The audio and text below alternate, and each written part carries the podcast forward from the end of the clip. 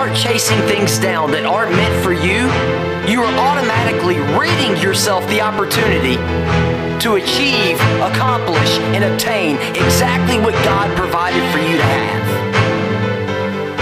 You don't have to do it now, but I promise you, if you start today, it'll make life a better way.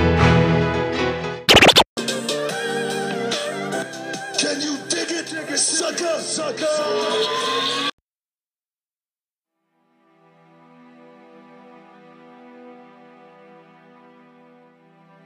Hey guys, thanks for tuning back into Fuel for Life. I'm Matt Young. Today is March 14th, 2021, and it's going to fall on a Sunday, the Sabbath day. As you know, we've dedicated a section of our podcast to making sure we release a word every Sabbath day for the remaining Sabbath days of the year. For those of you that don't know what the Sabbath day is, it's the Sunday, the day of rest. The Bible, on the Sabbath day, God rested. And one day we'll go into that topic and that verse in Genesis and that scripture and dive deeply into that. But today I found something in this verse a day book that I read. And I try to get one in every day. I try to read it every day. Nine out of ten times I get it done. But I'm a human being just like you. But man, this paragraph and this section caught me. You see, it says, once you begin to believe it's God's will to prosper you, you can't help but wonder how He's going to do it. Is He going to put a check in the mail? Stimulus coming now? I mean, it doesn't say that. Is He going to start floating 20 bills down from trees?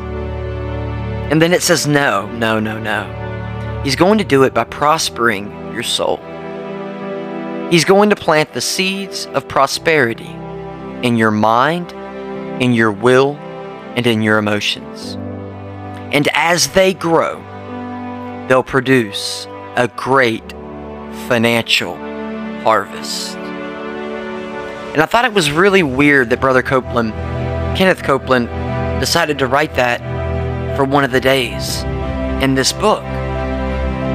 Because why did he say financial? You see, people today think that God is a sovereign God and that yes, he, he is and he was and he used to do miracles, but they don't believe that he truly wants to bless them. In fact, if you go to chapter 7 in the book of Malachi, you'll find that God says, if you want to test me in all areas of your life, in all areas, if you want to test my power, test me in your finances.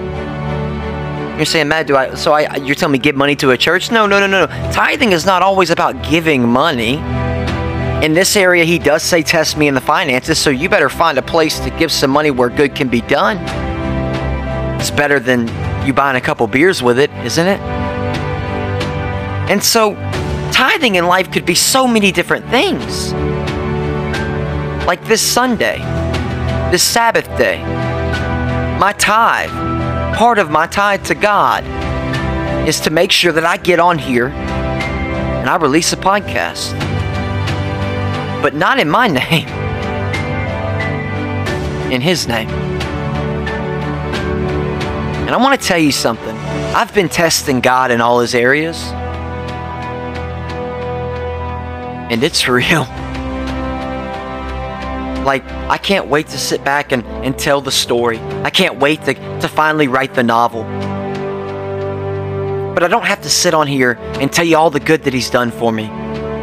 Because if, if any of you that are listening right now know anything about me, for the situation that I am standing in right now, if you would have told me four years ago this would be the case, I would have told you it was impossible because my house was being foreclosed on. My $250,000 house I bought by the time um, I was, what, 22 years old?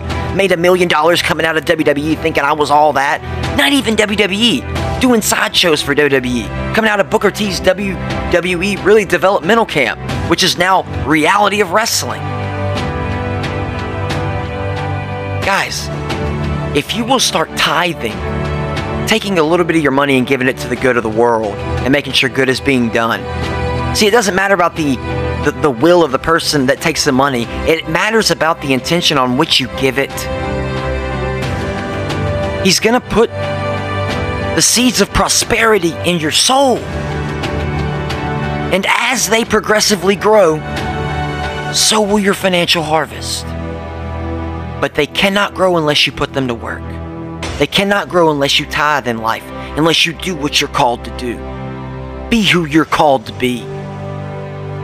There's something you're thinking about right now that you know that you should be doing that you're not doing. And as you're tithe this Sunday, I'm going to ask you to pursue it.